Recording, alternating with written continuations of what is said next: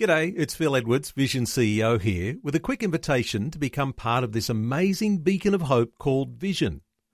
Together we can put our love into action to help people of all kinds build or rebuild their lives on the truth of God. Please consider the part you can play during our upcoming Visionathon appeal, remembering that it's your support that makes Vision possible, including this podcast. Audio on demand from Vision Christian Media exploring faith and the future. Neil Johnson and Bible teacher Dr. Kameel Majdali. We're working through the Old Testament book of Ruth. Now, it's only four chapters. You might have time to check out some of those chapters and enjoy the way that we're talking about Ruth over the coming days. When we talk about Ruth, Camille, we're talking about some terminology that's not very familiar to us today. We've talked already about some of the cultural connections when a woman lost her husband and the near relative would eventually marry her. There's that terminology called a kinsman redeemer. What does that mean? What it means is that God biblically sanctioned redemption via family. Family is a great support network in times of plenty and poverty. That's how it was always meant to be. And therefore, it's through the family that redemption would come when seemingly all is lost. Even till now, in some circles, it's the family that takes care of the infirmed, it's the family that takes care of the elderly, and so on. Kinsman Redeemer is simple. Deuteronomy 25 basically says the brother in law marries the widowed sister in law and raises up a child for the name of his deceased brother, that his name not be blotted out in Israel. If property was lost, he would also buy it back too. That, in essence, is what it is. It's it's redemption or social security via the family.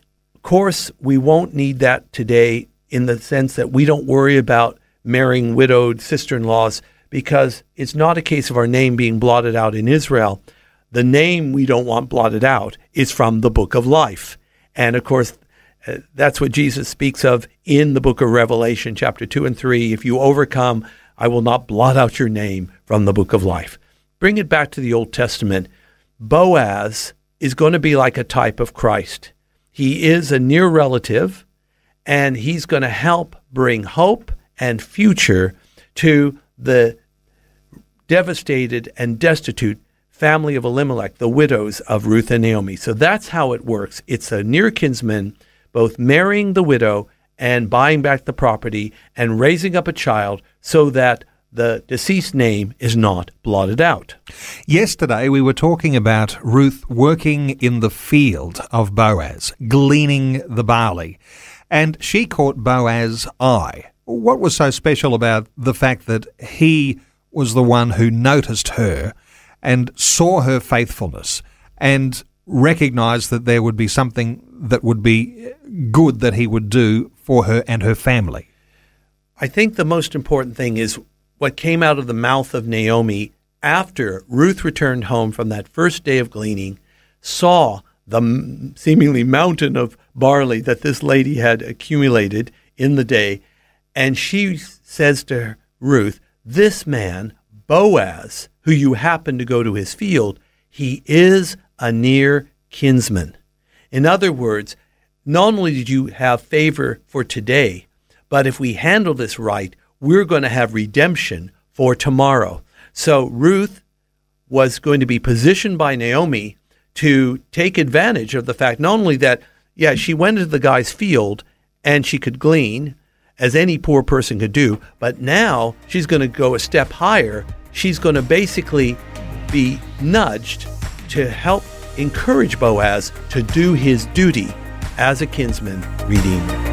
Faith and the Future with Neil Johnson and Dr. Kameel Majdali from Teach All Nations. For more from Dr. Majdali, including books and DVDs on prophecy, Bible commentaries, plus today's and other episodes of Faith and the Future, go to vision.org.au.